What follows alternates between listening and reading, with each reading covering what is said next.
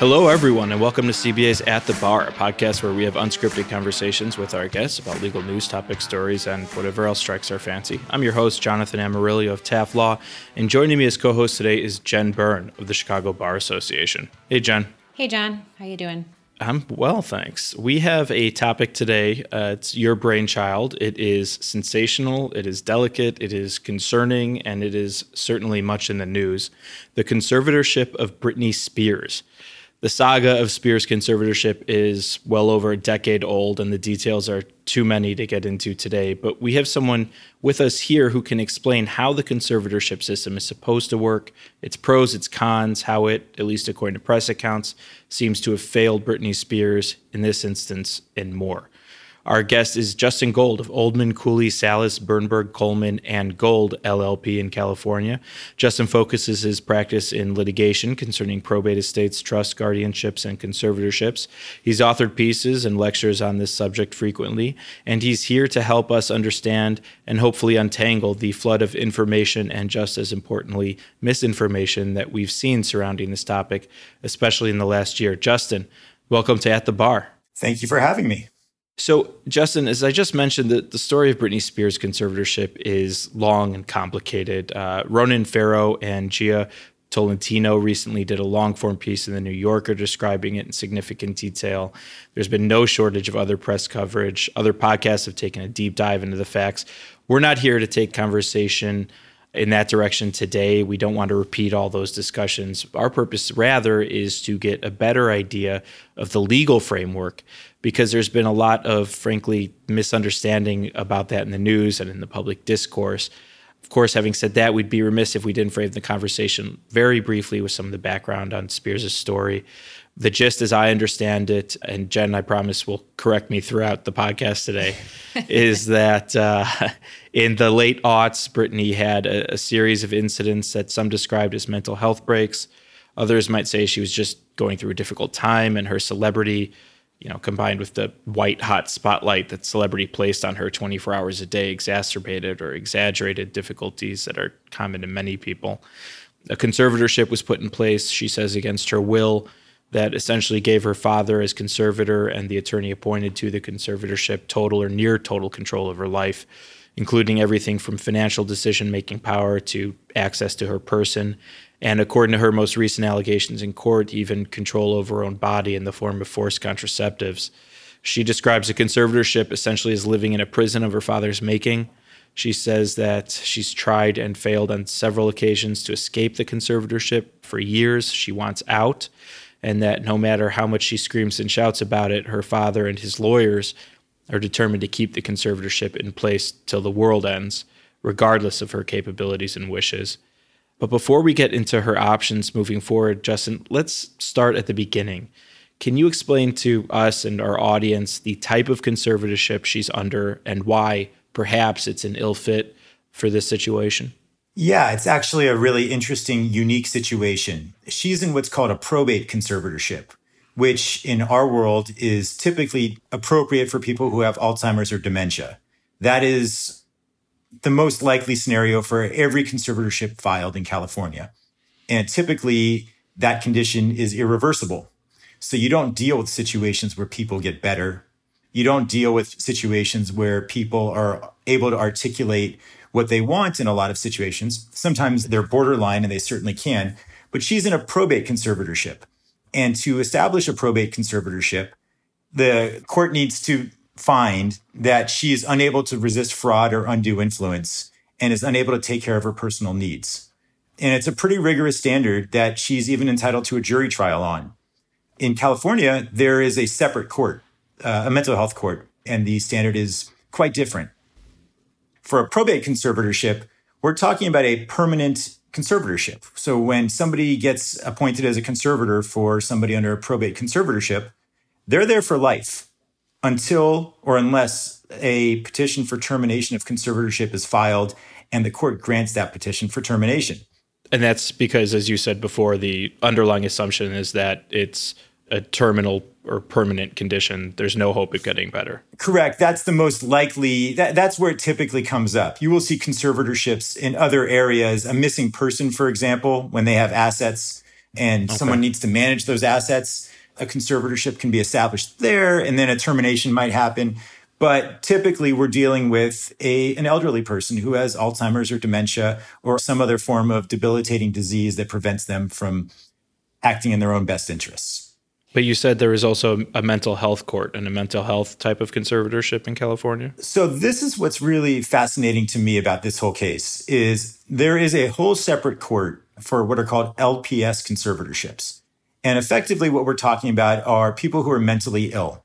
These are people typically who have, you know, schizophrenia or some other mental disease where the police or, or some other uh, government agency has been involved to sort of solve a problem. And the government typically initiates a conservatorship. I've been contacted over the years many times on some high profile type cases like this. And my advice always is, I'm sorry, there's really not much I can do about it because there's a mental health court. And to establish a conservatorship in the mental health court, you actually have to have the government initiate the proceedings. And the mental health court is vastly different than the probate court. And the reason for it is that you can recover from mental health from these type of diseases, or at least in theory, right. you were rehabbed from them, or at least you can improve.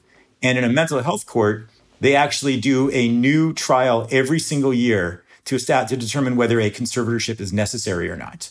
And it's a different standard. Yeah, the court has to find that the proposed conservatee is gravely disabled but nevertheless, it's a annual process to determine if a conservatorship is needed. And so to me, in this case with Britney, it's unique. It's a very strange scenario where we have somebody who doesn't fit the categories of Alzheimer's or dementia or a missing person. And there could be other categories, but typically that's what we see. And they end up in probate conservatorships. Certainly the criteria could be met, meaning she, at the time in 2008, based on what I've seen, you know, which is only, you know, public reports. I don't have any inside information on this, but, you know, she was likely unable to resist fraud or undue influence. And she was probably having trouble making decisions that were in her own best interest in the late, you know, in 2008 or 2009. And I could see how she would fit within that category to make a finding that she needs a conservatorship. But that's, to me, that's what a mental health court is for. And right. it, it makes a lot more sense to have proceeded down that path. And in a mental health court, they can actually establish a conservator of the estate and handle someone's finances as well. So it's a very strange situation to see someone who's young in the probate court in a probate conservatorship. There are other forms of conservatorship, but to me, when this when I first saw this, what jumped out to me was why is this in probate? So that's I mean, to me, that's the million dollar question in this case because I think a lot of the problems and misconceptions and just the conflict of like the fairness issues is kind of hinging on this choice that was made in filing the matter as a probate conservatorship. What's your theory as to why it was done this way in this case? That's an interesting question. So I I don't know, well, I do know that the only way to initiate a conservatorship if the government won't do it is to do it this way. So it's entirely possible that whoever filed the initial petition, and I'm going to assume it was her father, but assuming it was her father who filed the initial petition, it may be because he tried to go through the government and the government, uh, you know, the county was unwilling or unable to initiate a conservatorship. And maybe he had no recourse and felt this was the right way to go. That's entirely possible that that's what happened. But I think ultimately my speculation is that somebody said we have to do something because she's in peril and we need to find a way to get control of over her mind and her and her money too. I'm sure she was giving money away pretty liberally. Um, but I think that's what triggered is that somebody decided to file it and the government wouldn't or didn't. I'm not sure, you know, I don't know what the circumstances that were with uh, I don't even know if there were interactions with, you know, any county agencies to do anything about it. But that's my suspicion is that her father said, we've got to do something. Let's file wherever we can file. So, assuming there was some attempt to file through the mental health court, which I would imagine there may have been because she was under two 5150 holds in California in the period of months leading up to the filing of this conservatorship. What standards would have been considered and what would have been looked at by the government when deciding whether to proceed? You know, that's that's a good question. I, I, really don't know. I've never really had the experience of, you know, where you have someone with 250, 150 holds and the government choosing not to proceed towards a conservatorship if that truly was necessary. But then again, I'm not usually involved in those kind of cases because they're sort of their own discrete little world where the government's the petitioner and the public defender or I guess in theory, private counsel will come in to defend the conservatee, and it's its own little insular world in the mental health court. So we actually don't see that very often, but it is surprising to me that the government, if they believe that she met the standard for gravely disabled, wouldn't pursue that action at that time.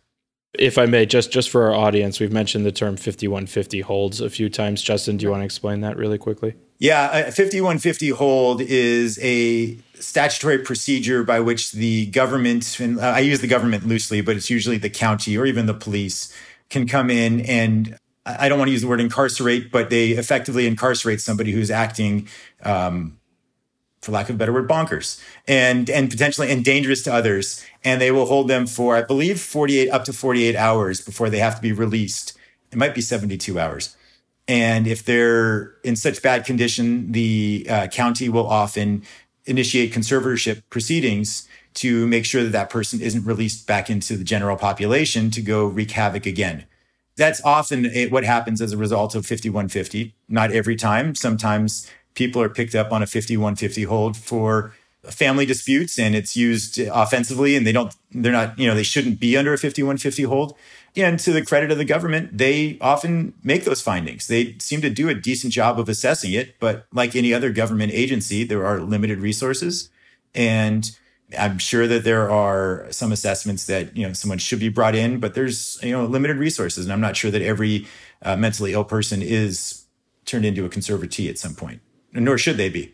And having come from a divorce background, I'm certainly familiar with how, uh, in a contentious custody dispute like the one taking place between Britney and Kevin Federline at the time, it's possible that it was viewed as, you know, sort of a result of the contentious custody matter at play. I, I don't know enough of the details of what happened with Britney in the hospital. And none of us know. None of us know what her medical diagnosis is and what the doctor's findings were at the time. But as it relates to the probate proceeding, what type of consideration or fact finding would be done in the probate court with respect to um, any attempts to you know pursue a mental health conservatorship would they not have questioned or the judge have asked you know what took place following the 5150, you know, would they not have considered the fact that the government chose not to proceed with a mental health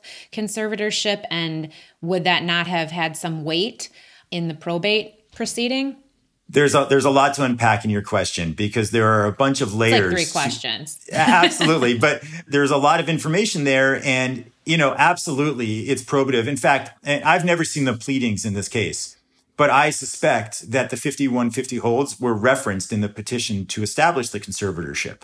You know, I mean, the job of the petitioner is to let the court know, hey, this person's in serious peril. We need to jump in and help. So I am sure that it was referenced, or if the actual 5150 holds were not referenced, the underlying acts certainly were. And so it would be surprising to me if that was not raised. It would also be surprising to me if the court didn't consider it. For background, there are a lot of documents that get filed with the court on a initial filing for a conservatorship. There are the public filings, which in Britney's case, there aren't very many of those because they're under seal. But typically we have a petition which simply states the grounds for the conservatorship. But there are confidential forms. that get filed in every single proceeding, which are designed to go to the court and all relevant parties to the case, the family members, but they're not for public review and they inform a lot of the facts that are sort of underlying the entire conservatorship. There are social security numbers, there's, you know, dates of birth, phone numbers for everybody involved in the person's life.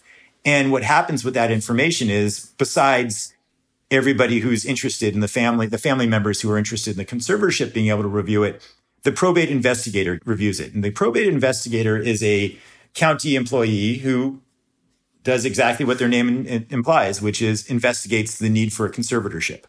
And we'll go interview, in this case, Britney. would interview the petitioner, presumably her father, interview the rest of the family, interview other people who may object, because there were people who were purporting to object to the conservatorship. And that report would be presented to the court before the filing, before the first hearing. In addition, there is a immediately almost upon the filing of a conservatorship, a lawyer appointed for the proposed conservatee. In this case, it was, I believe Sam Ingham was appointed immediately. I think was, he was the first one and the only lawyer for Britney. And that lawyer's job is to do something very similar to the investigator, which is go talk to people, go find out what are the facts, what's true, what's not. But more important than what the probate investigator does, the lawyer has the job of what does my client want? And then to advise and counsel the client as well. Like any lawyer in any case, no matter how impaired that client is, the job is to counsel and advise. And so we have all these layers of, of people coming in and you have a hearing and the judge is certainly going to ask questions and the court appointed counsel is certainly going to give a report. The investigator is going to give a report and there's going to be a back and forth. And to suggest that, well, I, I don't know if you can suggest it, but the fact that the court would not consider the mental health court as a possibility would surprise me. I think that that would be something that would be would have been discussed at the initial hearing. I don't think there is a law that prohibits the filing of a probate conservatorship for someone in this situation, but it is more common and frankly it, it fits better. So I suspect that there may have been a discussion about this at the initial hearing and it was determined to do it this way. But you know why why it went that route i don't know. I would love to see a transcript. It's something that i have been curious about for 13 years now. Justin you mentioned sam ingham. I want to go there. One of the issues that's come up in the press a lot is the allegation that britney has not had until very recently an opportunity to select her own lawyer to speak for her uh, in this process and allegations that Ingham, and I'm paraphrasing here, but the gist of it is that he was working more for Britney's father than he was for Britney's interests. Talk to us a little bit about how those lawyers are selected for the conservatorships, whether the conservatees have a right or a say in the selection of those lawyers, and ultimately where the loyalty of those lawyers lays. It's a good question. So I'm going to preface this answer. I'm going to give you a full answer, but I'm going to preface it with there is currently legislation pending in California right now, which would give a proposed conservatee the right to select their own counsel. I happen to have some thoughts about it. I think it's pretty dangerous in a lot of situations, but we can talk about that at a later time or, but in specific reference to your question, the court appointed counsel generally come from a list of lawyers who have applied to the court to be on this panel. And you have to meet certain requirements. You have to have filed a certain number of conservatorships. You have to have litigated a certain number of conservatorships. And you have to have a general expertise to be on this. You have to carry malpractice insurance. You have to have attended a uh, mandatory training program to get on this panel. Now, in the case of Britney, I highly doubt that this was a random selection.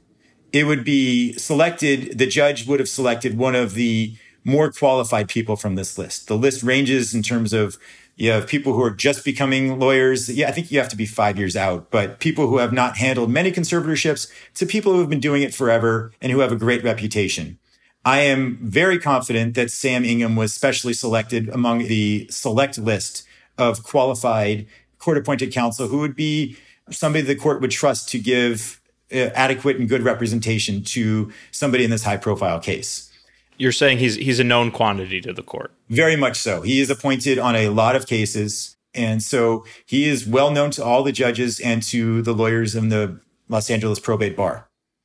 The larger question of what are the duties of this court appointed counsel?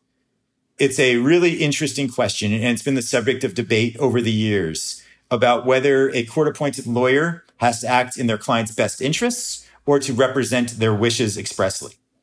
It is no longer a debate and really has not been a debate for the past 10 years anymore in California. There are statutes and all the judges have been giving guidance for the past five to 10 years saying, you're a lawyer. You're there to represent your clients and to do what they say. You know, obviously behind the scenes, we counsel the clients and say, you know, it's probably not a good idea to seek to have this person be your conservator. That person's taking advantage of you.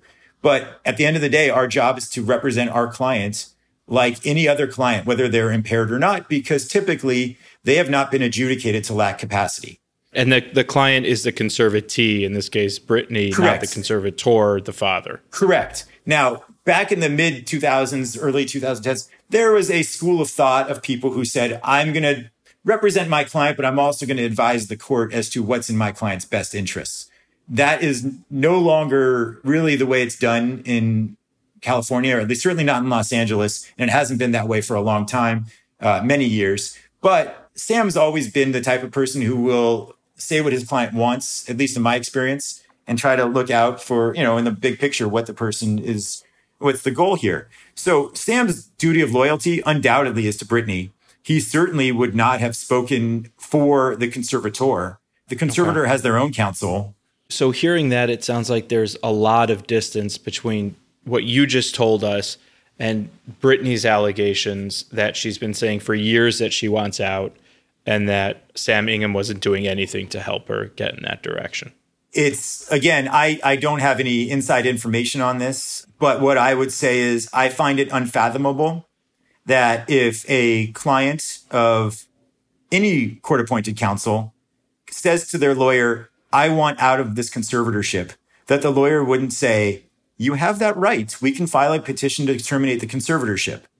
And it would be even more surprising coming from someone like Sam who knows the process. Now, a petition for termination of conservatorship is pretty unique. It doesn't happen very often for the reasons I mentioned before that we're talking about people who are typically in irreversible conditions like dementia and Alzheimer's.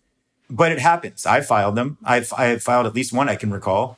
And so it happens. And so perhaps he mentioned what this, you know, what she'd have to go through in order to establish a conservator that she doesn't need a conservatorship. It would include, for example, an evaluation. And we know based on her the reported statements that she made to the judge that she did not want an evaluation. An evaluation by a medical professional or? By a medical professional is what it seemed like from her, the reported statements. And so if that was something that, oh, let me add in this. I saw that Sam resigned as court appointed counsel and from reports, not from anything I've heard directly, that uh, it's because she what she said was something that he disagreed with. That she when she mentioned that she had never been told that she could terminate a conservatorship, he apparently, from news reports, was outraged and filed his resignation based on that. That makes sense to me. It makes sense to me that he would be outraged by something like that because it seems very hard to believe that she isn't told you could get out of this conservatorship. What else she was told with this, what the consequences of getting out of it were, I don't know. I don't know all the details of the case, but it seems like the most basic form of advice that one would give to their client is, yeah, you can get out if you want to. So that's the most surprising thing to me about her statement. And it actually makes sense to me that Sam resigned because I would have resigned too if my client said something that was the opposite of what had happened. And if that's what Sam thinks happened, if Sam knows he gave her advice and she's doing the opposite or saying the opposite, I think there's obviously a breakdown in that relationship and makes sense for him to resign. I'm going into speculation territory here a little bit, but um, we all it, are, unfortunately. I know, I know, because we don't know what we don't know. But I think, you know, I don't know this attorney personally, but my first reaction when I was reading about this was the same. I mean, I'm sympathetic to Britney. I'm actually a Britney fan, but looking at this with my lawyer hat on and having worked as a divorce attorney for, you know, several years before working for the Bar Association, I know what it's like to represent a client who is going through a difficult personal situation that might impact their understanding of the communications that they're having with you as the attorney because what a person who is a, a non lawyer understands as reasonable and fair as steps that they may have to take in a court proceeding may differ significantly from what is actually required when you are participating in a contested court proceeding. And sometimes it can be very difficult to communicate with a person, not because they have any mental impairment. That's that's not my implication, but simply because what's fair between, you know, you and us having a social interaction or what we think is common sense is not always applicable in the court system. And so that was my first reaction when I heard it. But I think there's other factors in play here. You know, there's a custody proceeding her custodial rights are impacted by the conservatorship remaining in place i would also imagine there's contractual financial and business interests in play here i mean it's entirely possible that you know, I don't I don't know what her contract for the Vegas residency stipulated, but you know, perhaps there were other things that she would have been putting at risk by uh, seeking to terminate the conservatorship. You know, maybe that was required for her to have her contract in Vegas, or um, maybe it would have created a whole new unwieldy litigation in the custody matter and and maybe they had conversations about those things um, that ultimately resulted in her choosing or you know not proceeding with filing the petition to terminate the conservatorship. Again, that's all just speculation by me, but that was my first reaction as well. However, I guess going back to, you know, just taking a step back, we didn't touch on this, but the conservatorship here is a voluntary conservatorship, yes? You know, that seems to be the case because in California, the proposed conservatee, and this was the law when Britney was first put into the conservatorship, is entitled to a jury trial if they oppose or object to the conservatorship. So we know that there was no jury trial. I suppose we know. We've never heard of that ever leaking out. And as far as I know, there wasn't a bench trial. So my strong suspicion is that this is a voluntary conservatorship, that she agreed to it. And for whatever reason, and in 2008, she would have informed her counsel that she agreed to it. And you're right. It could be related to a custody. It could be related to a number of things we can speculate about.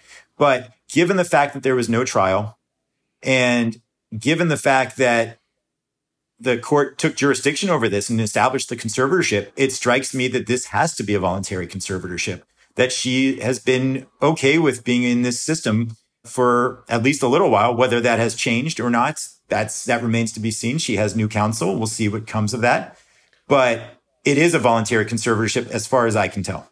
Well, whether she was okay with it versus submitted to it because she was felt compelled or motivated by you know other reasons, or because in the moment she lacked capacity to make right. you know a reasoned decision about whether it was a good idea to avail herself of this is, is a different matter. But it is a voluntary conservatorship, as indicated by Sam Ingham in his correspondence. I mean, this was reported in the media with Bessemer Trust, the trust company that was supposed to come in, and that was their reason apparently for resigning. Was that now that this was a contested matter, they no longer wish to participate as the you know co-conservator. Something you just said was actually pretty interesting. Is that the Bessemer Trust aspect of this? Yeah. So yes, they were co-conservator, but one of the critical steps that a petitioner in establishing a conservatorship must establish is that there is no less restrictive alternative than a conservatorship.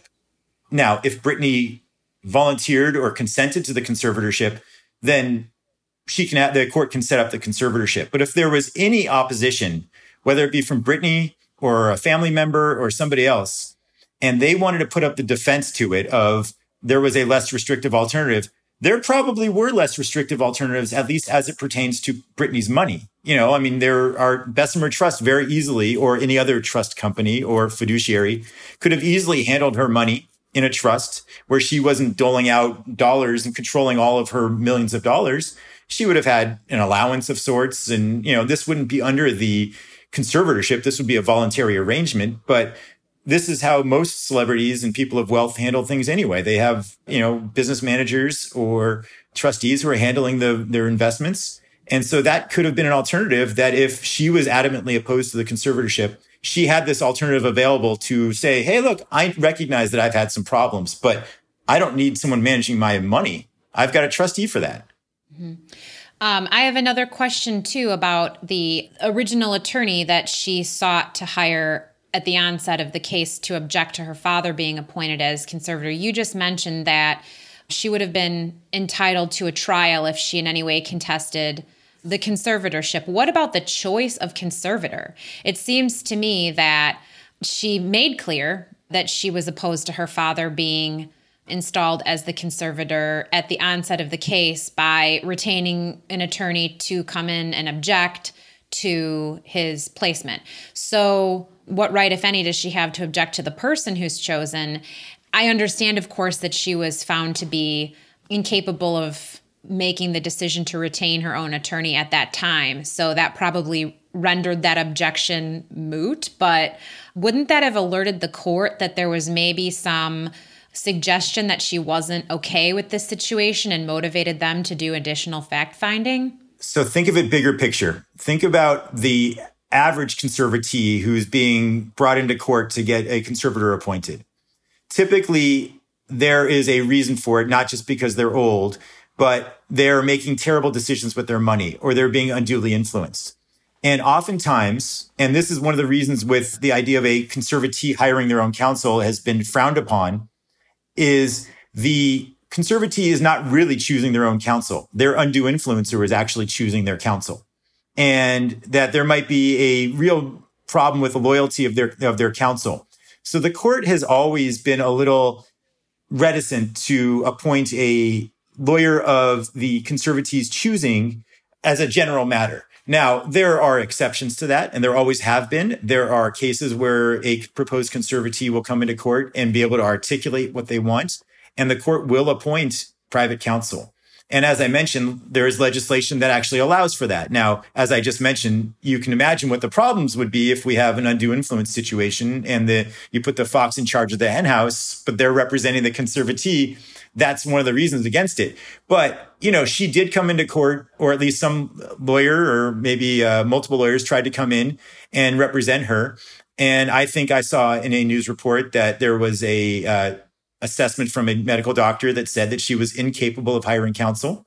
And so I think the judge was uncomfortable with having anybody speaking on her behalf if she couldn't be sure that that lawyer was actually speaking on her behalf and not some of her more um, I don't know what word I want to use, but there are uh, there were people hang, there were hangers on in the situation at that time who may or may not have been manipulating her or calling around to other lawyers and I think that was the judge's concern here is who's really speaking on behalf of Britney. You appoint a court appointed counsel. You at least know that the duty of loyalty goes to that conservatee and not to the others who are calling for lawyers. I mean, there does seem to be somewhat of a, I don't know, maybe like an ironic disconnect between the conclusion that she's sufficiently mentally aware and capable to voluntarily enter into this kind of arrangement, but not sufficiently capable to select their own lawyer. But before we get into that, we're past due for a break. We'll be right back.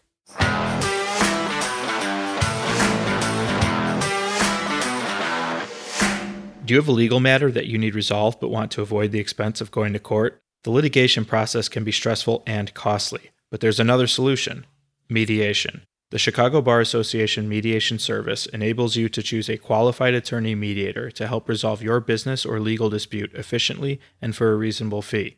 All participating attorneys have been fully vetted by the Chicago Bar Association.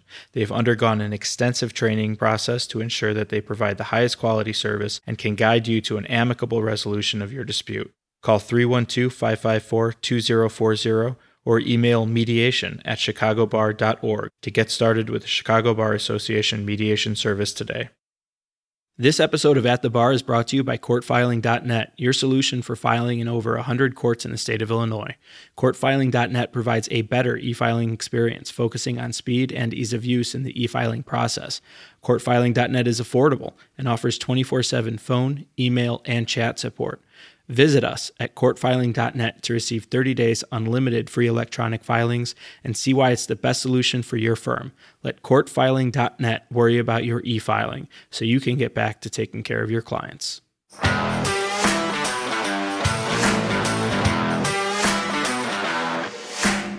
All right, and we're back from our break.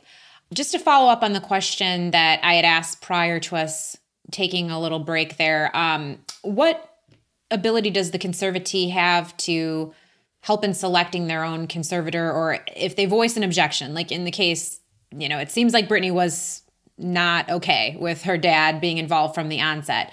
What voice do they have in the selection process of choosing the conservator? So typically in conservatorships when they're contested there's two forms of people of ways to contest it. One there's the establishment of the conservatorship. I don't need a conservatorship. Let's fight that but the other form is I don't like this person to be my conservator. I don't want my father or my friend or whoever it is to be my conservator. And the conservatee has the right to object, as does every other interested person. An interested person here is let's just limit it to the family, but it could go beyond that to friends under the code. So everybody has the right to object to the conservator, including Britney in this situation. And I don't know if she did or didn't actually do that in court. And I don't know what the conversations that led up to her father's appointment. Although I do know that there was a professional, he was a lawyer, but there was a professional fiduciary slash lawyer appointed as co-conservator with her father, at least initially. So maybe that was some form of compromise that was reached. Uh, I don't, I don't know what the initial request was for the conservatorship, but yes, absolutely, a conservatee has the right to object to the conservator. So let's talk a little bit about the conservator. You have a relationship here between Britney and her father that, by all accounts, is toxic, and you have press coverage that is constantly questioning his competence and his motives. How is that assessed by the court? How often is it assessed by the court? Is it just at the beginning, or does the court periodically revisit and say, you know, in this case, that Britney's father is doing a good job or not doing a good job, and he needs to be replaced? What does that relationship and that assessment look like? So, at the establishment of the conservatorship, absolutely the judge is looking to make sure that the person is qualified to act as conservator. You know, is there a relationship between them? Are there bankruptcies? Is there a criminal history? Things like that that could be disqualifiers. So, at the outset, the proposed conservator has to be approved and be of a sufficient quality such that the judge could trust that person to act as a fiduciary. On an ongoing basis, a conservator of the estate, and I'll distinguish that between conservator of the person. The conservator of the estate is the person who handles the money. They will render accountings. Typically, it's every, I believe it's every two years for an ongoing conservatorship. And that accounting will cover every financial transaction that occurs. And typically that does not include attorney's fees because a conservator, unless there's a prior court order, is not allowed to pay their lawyers out of conservatorship funds without a prior court order. So typically in these conservatorship accountings, there is a request for compensation for both the lawyer and the conservator in the accountings, and they're reviewed by the judge.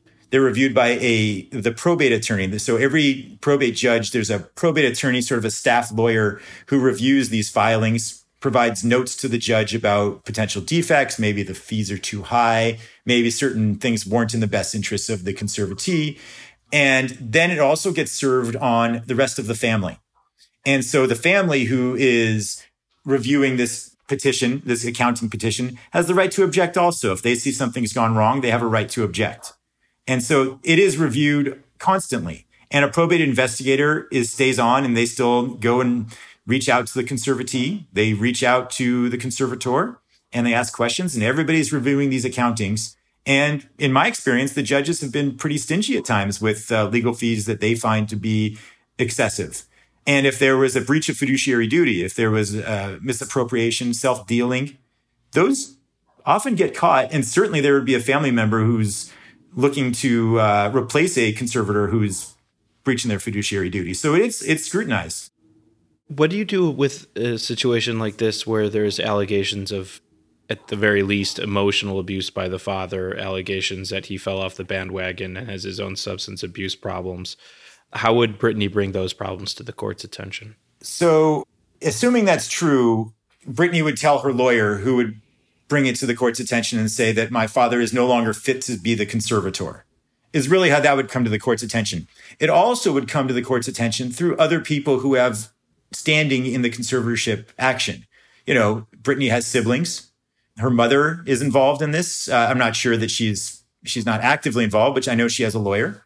And if the if her father had a substance abuse problem, or if there was some other reason he couldn't serve as conservator, then I can't imagine that somebody wouldn't bring this to the court's attention, particularly if that substance abuse problem impacted his ability to be conservator.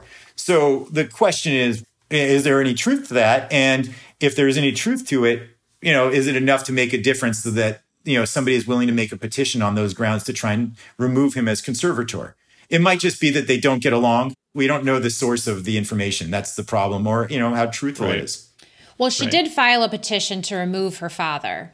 And I don't know if those pleadings are sealed or unsealed. And I'm not sure what factual allegations were included in those pleadings. But when the New York Times released its most recent investigation, they obtained some court documents. I don't know if they were transcripts or, or what was exactly referenced in the article, but they pointed to documents that indicated she was objecting to the conservatorship as early as 2014.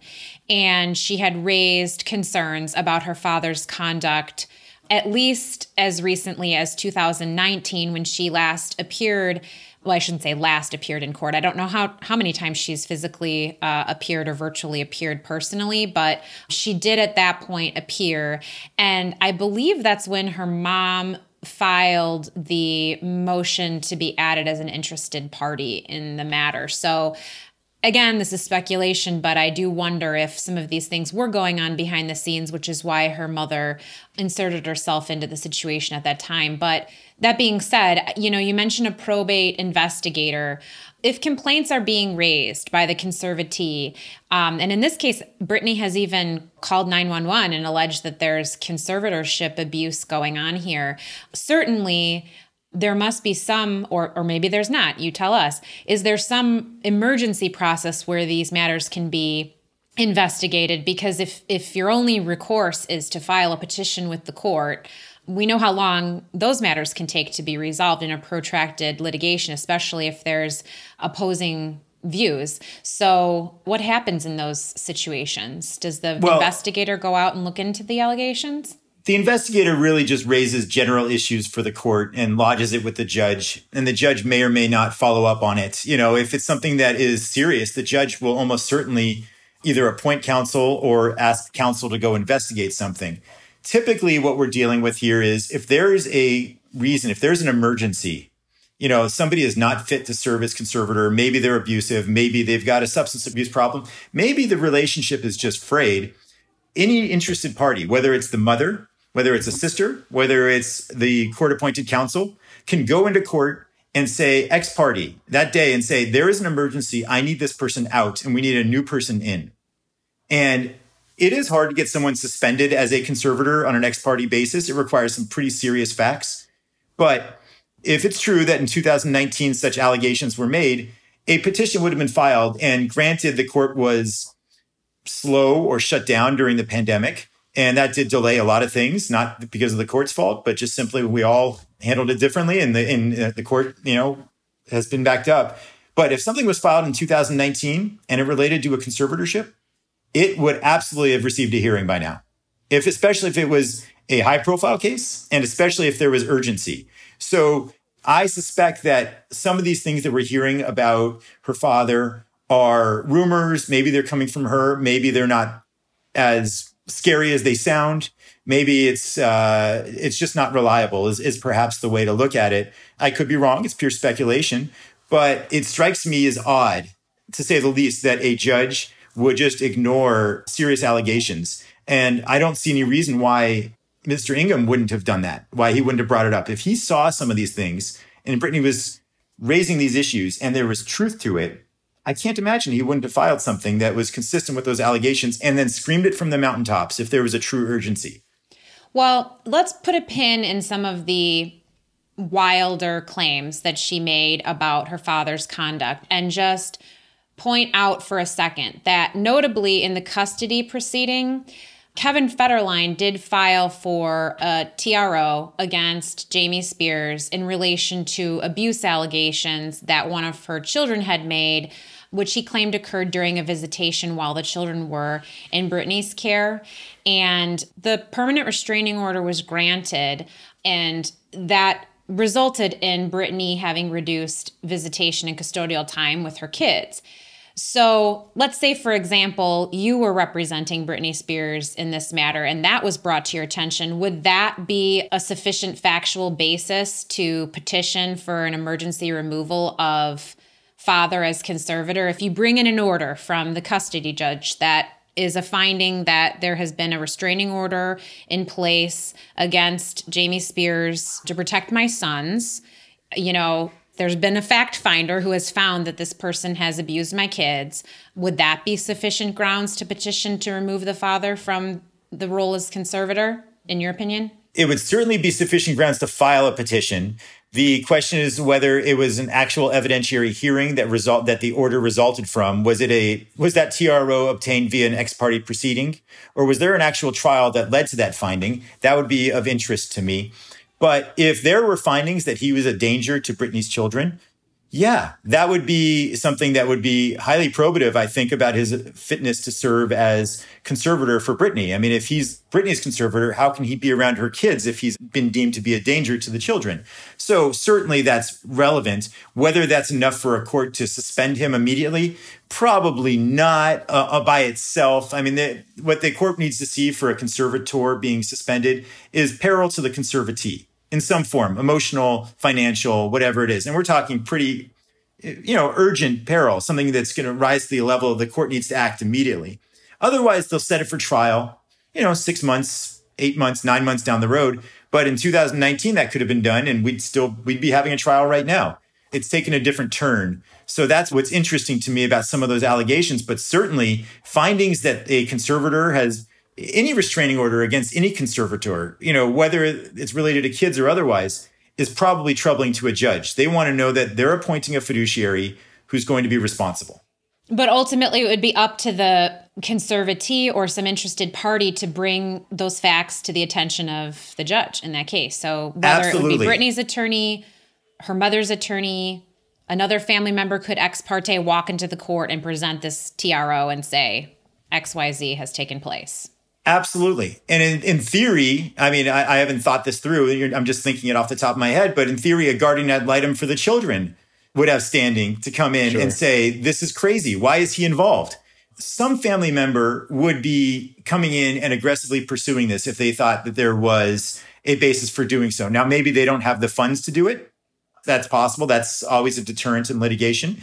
But you would think that there's a lawyer out there who would happily get involved in the Britney Spears conservatorship if a family member wanted to pursue this with actually good evidence. That that's just my my feeling on this. Well, Britney has taken to her Instagram to say that her family's kind of left her high and dry these days, so perhaps that's the case. But in any case, I, you know, I just I always think about this stuff because I hey, we're all Britney's lawyers, right? Like the armchair experts. So absolutely, but not really. None yeah. of us actually. Yeah. Let's make that clear. None of us actually represent Britney Spears.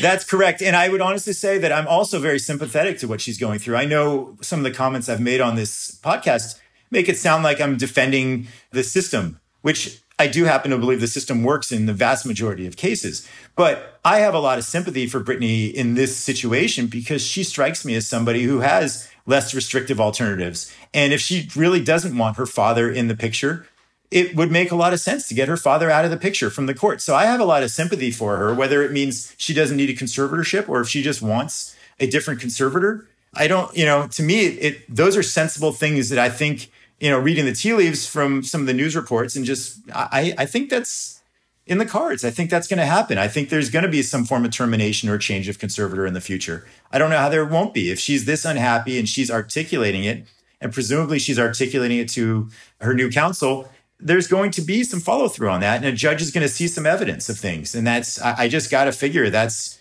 it's going to come out and we're going to see what she really wants. And I think there will be changes. And I hope there are if, if she's really that unhappy. I do have one more follow up question in relation to that, which is the duty of the conservator to rehabilitate the conservatee. I think that was one more thing we wanted to touch on briefly, John. Is, I mean, does the conservator actually have a duty to help the conservatee, you know, be restored to a greater sense of independence and fitness? So, of course, in the sense that the conservator has a job to make sure to provide the medical care. And right now, it's the conservator of the person. So, that would be the professional fiduciary who's making healthcare decisions for her. They're absolutely in charge of finding doctors who are there to facilitate an improvement, to make her life better and make her happier. That is precisely what the conservative person should be doing, making healthcare decisions in her best interests. With that said, rehabilitation is typically not a, a common goal in a probate conservatorship because there's no rehabbing dementia or Alzheimer's. There's, you know, some psychotropic medications that can reduce things, but ultimately it's a unique process that we're dealing with in, in this situation with Britney because she probably, you know, with therapy or whatever, maybe there are drugs, maybe there are uh, things that can be done to improve it, but that is absolutely the conservator of the person's job. It would not be Jamie Spears' job in this situation. He's handling the money. And so the conservative person has to make medical decisions in Britney's best interests and often consulting with Britney herself as well as other people who might be looking out for her best interests. It's very common for a conservator in a more generic situation where there's a mother who has children and the mother's in the conservatorship, the conservator of the person will consult the family, the children, the spouse, grandchildren about whether certain medical visits are appropriate or what kind of care are needed. This is a very common, inter- it's an interactive process that is done. It's not a sort of a fiefdom where the conservator says my way or the highway. Now it can be, they're given that authority, but it's not typically done that way. And professional conservators particularly like to involve the family, generally speaking.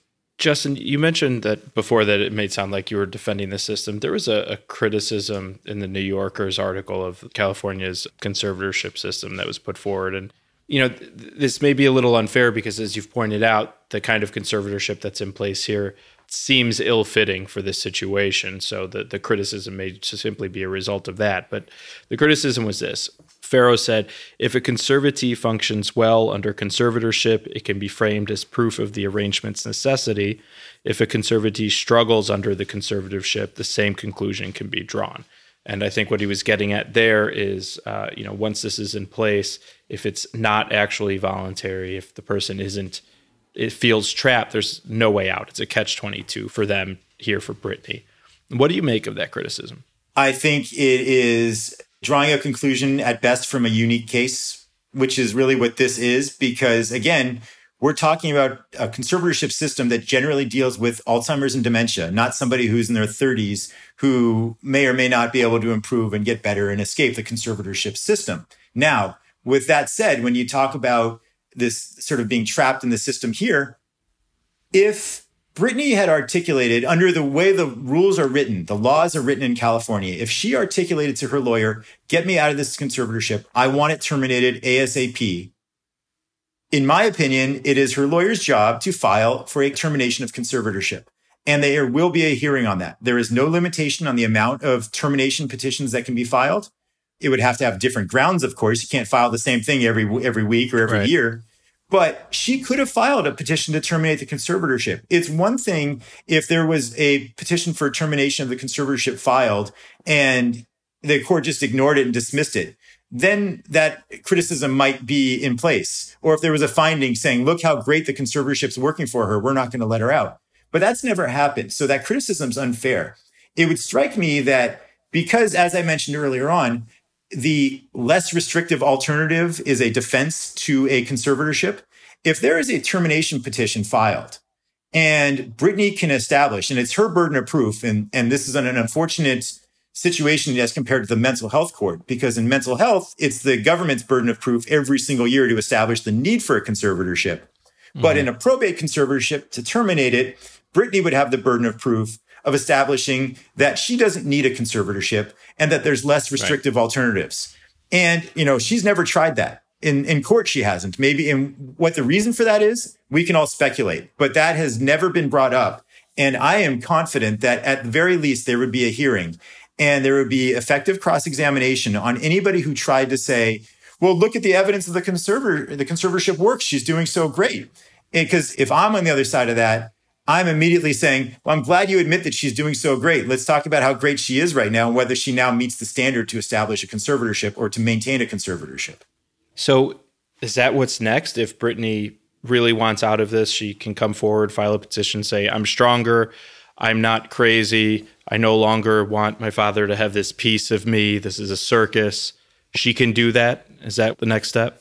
Absolutely. Uh, there will be a filing. Uh, undoubtedly, she didn't hire counsel for the sake of, you know, going through the process and, and just showing up in court. She hired counsel because obviously she has a goal in mind. She's not going to hire a counsel and just say, oops, I did it again. She's going to say, you know, let's do something here. Let's either terminate this conservatorship. Let's get rid of my father as conservator. Whatever her real goal is, that's coming out. And we'll find out in, in due course what the goal is. I mean, given what she said in court, it sounds like she doesn't want the conservatorship. But that remains to be seen what the what the lawyers file because I suspect there are direct I know there would be direct communication. I can't imagine a lawyer wouldn't speak with their client directly about what she wants. And so we're going to find out in very very soon what what actually she wanted, what her primary objective is. Jen, anything else on that? No, but you know, don't think that those song references were lost on me, John, because I heard yours and I heard at least two from you too, Justin. So um, I think Justin gave the game away with the "Oops, I did it again" reference. But that is a place for us to take a break. We'll be right back.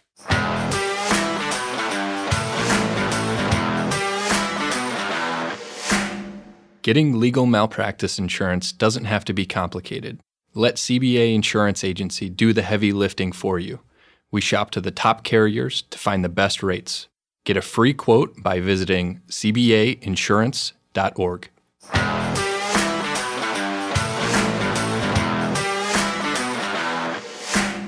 And we're back. So before we leave you, Justin, we're going to play a game called Stranger in Legal Fiction. Our audience knows it well. The rules are very simple. Jen and I have both done a little research on the interwebs. We found a law that is real on the book somewhere, but probably shouldn't be. We've made another one up, and we're going to quiz you and each other to see if we can distinguish strange legal fact from fiction.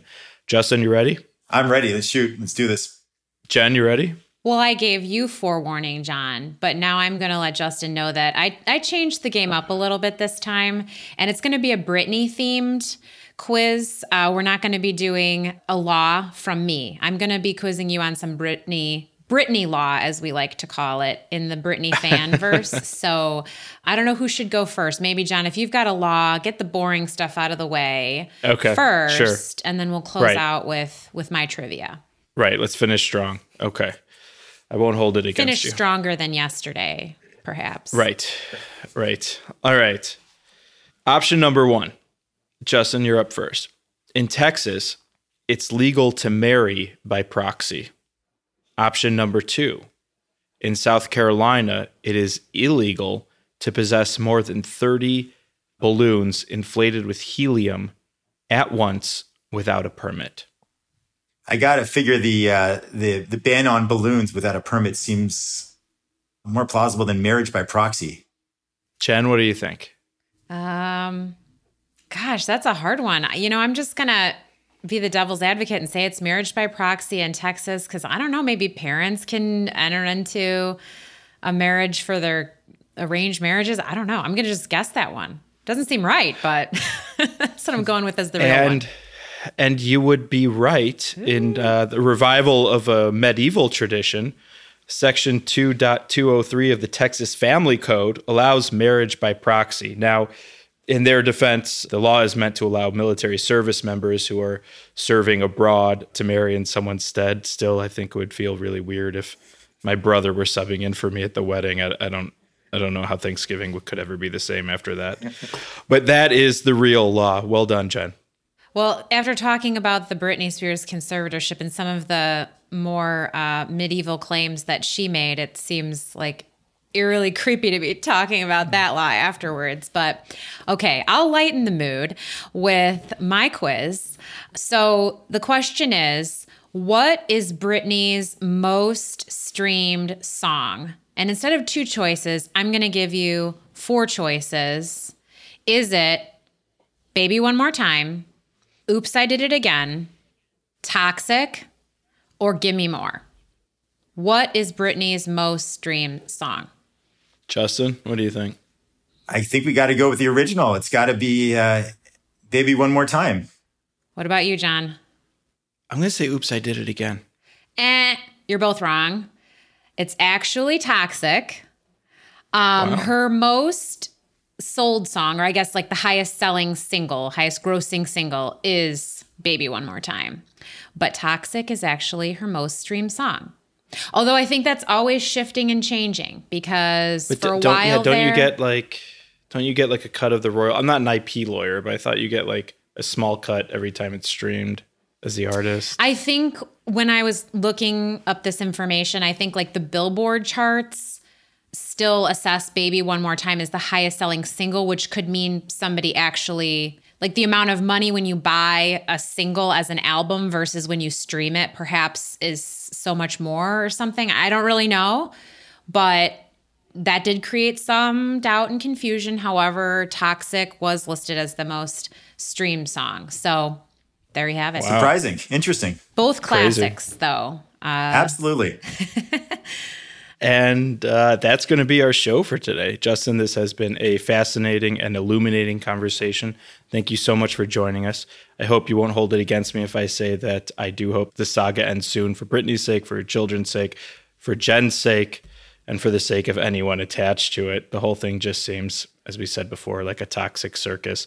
I think we're now up to 15 song references there, if I'm counting correctly, little Easter eggs for the audience. I also want to thank our executive producer and my co host today, Jen Byrne, as well as Adam Lockwood on sound, and everyone at the Legal Talk Network family. Remember, you can follow us and send us your comments, questions, episode ideas, or just troll us on Facebook, Instagram, and Twitter at CBA at the bar, all one word. Please also rate and leave us your feedback on Apple Podcasts, Google Play, Stitcher, Spotify, wherever you download your podcast. It helps us get the word out. Until next time, for everyone here at the CBA, thank you for joining us, and we'll see you soon at the bar. And free Britney.